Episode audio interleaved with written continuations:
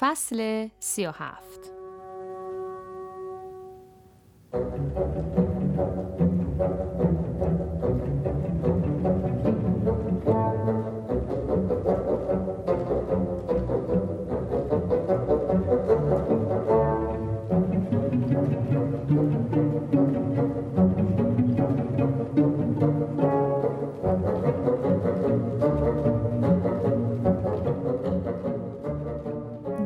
آرامش از نوع پادگانیش برای من خیلی دوام نیاورد.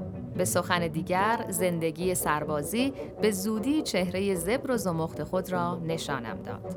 من در مشهد به واحد پیاده معرفی شدم اما آنها به صورت فوقالعاده رهبری گروه نمایش لشکر را به من سپردند. نخستین نمایشنامه ای که ظاهری مجلل و رنگی تاریخی داشت و زندگی درباری را نشان می‌داد به مذاق نظامی ها خوش افتاد.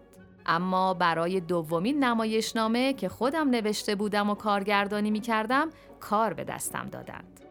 نامش را هنوز به یاد دارم. صبح که می آمدم هوای بدی بود.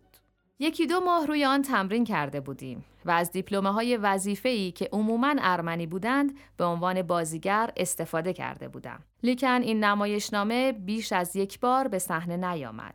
فردای آن شب در دستور صبحگاه و از سوی ستاد فرماندهی اعلام شد که کلیه پرسنل دخیل در نمایش به مدت 48 ساعت بازداشت می شوند.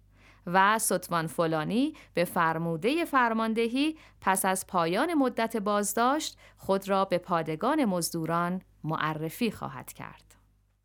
من از متن و عنوان اجتماعی سیاسی نمایشنامه البته مقداری نگران بودم. اما هیچ وقت فکر نمی کردم که در محیط نظامی کسانی باشند که به راحتی استعاره ها و ایهام ها و نیش ها و کنایه ها را دریابند که متاسفانه دریافته بودند. معمولا نمایش در شب نخست برای افسران ارشد و خانواده های آنان اجرا می شد و همینطور شبهای بعد برای افسران جزء و بعد درجه داران و بعد سربازان. اما افسران ارشد لحن تلخ دیالوگ ها را بر نتابیده بودند و شد آنچه نمی بایست.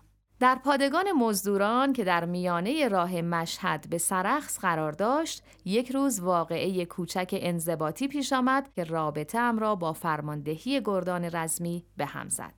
فرمانده این گردان افسر رشید و بسیار منضبطی بود که از هیچ خبت و خطایی در حوزه کارش اقماز نمی کرد. او شبها در باشگاه افسران پادگان حریف تخته و شطرنج و پوکر و رامی بچه های وظیفه بود و روزها فرماندهی بیگذشت و مستبد. در یکی از روزها من در حال رژه بودم که درست در برابر جایگاه به دستور فرمانده شیپور و بالابان خاموش شد و او مرا به جایگاه فراخواند. و در آنجا با لحنی تند از لباسم ایراد گرفت که چرا از زیر فرنچ نظامی پلیور سفید پوشیده ای و یقش را برگردانده ای روی لباس فرم؟ حرفش درست بود اما به نظر من واکنش سختی بود که در برابر لغزشی کوچک نشان داده می‌شد. وانگهی فرمانده با اقتنام فرصت به درس و دانشگاه و تربیت دانشجویی تاخت آورد و سرانجام از همان پشت بلنگو اعلام کرد که ستوان فلانی از فردا صبح خود را به محور مرزی ناتو معرفی خواهد کرد و ظهر هنگام رکن یکم گردان حکم کتبی فرماندهی را به من ابلاغ کرد. در حکم آمده بود که از تاریخ فلان به فرماندهی دسته محور مرزی ناتو منصوب می شوید. لازم است به محل عزیمت و شروع به کار خود را اعلام دارید. نیروهای دفاعی گردان پیاده رزمی در سه محور مرزی به نامهای ناتو، قرقیتان و شرلق به صورت زیرزمینی استقرار یافته بود. و بدترین آنها همین محور ناتو بود که در کناره دشت واویلا استقرار یافته بود و درست در خط مرزی ایران و روس. کار در محور نظامی ناتو بیشتر ساختمانی بود تا رزمی. گروهی درجه دار و سرباز و گروهی عمله و بنا و خشزن و مغنی معمور بودند که پادگان زیرزمینی را توسعه بدهند و در عین حال پاسدار این بخش از مرز هم باشند و همکاری خود را با مرزبانی ناحیه به نحو احسن انجام دهند. عملا من روزها سرکارگر بودم و شبها فرمانده. و در مجموع دوره بسیار سختی در پیش رویم می دیدم. اداره کردن گروهی کارگر ناآشنا با نظم و انضباط و دستور دادن به نظامیان که عموماً سرکش و ناراضی و آسی و تبعیدی می بودند دشواری هایی را به همراه داشت. در آن بر بیابان شب هنگام وقتی درجه دار پاسبخش با عجله و استراب به اتاق من وارد شد و خبر داد که نگهبان فلان قسمت داد و هوا راه انداخته است که یا خودم را می‌کشم یا تفنگم را بر می دارم و به آن طرف مرز فرار می کنم من مجبور شدم در تاریکی شب گونه آن سرباز تقیانگر را با سیلی سرخ کنم. چاره ای نداشتم. و هنوز هم تا همین تاریخ که این مطلب را می نویسم از کار و کردار خودم در شگفتم.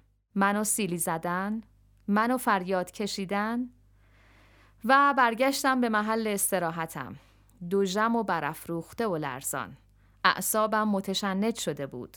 بر دلم گذشت که همین الان دستور بدهم آن سرباز را بیاورند و یک جوری از دلش در بیاورم که بله دست خودم نبوده است و مثلا تو نباید چنین می‌گفتی و از این حرفها. و باز می‌گفتم حالا که این اتفاق افتاده است همان بهتر که به روی خودم نیاورم و دندان بر سر جگر بگذارم تا دست کم دیگران عبرت بگیرند و فردا سر بر نیاورند و شورش نکنند و نظم مجموعه را به هم نزنند. با همین استدلال خودم را راضی کردم که برخلاف میل خیش در قبال زیردستان ایستادگی کنم و چشمانم را به دشواری برهم نهادم با این اندیشه ها که بیدادگری نیز منطق خود را دارد آیا دیکتاتوری و استبداد از همین رهگذرا نیست که رشد می کند؟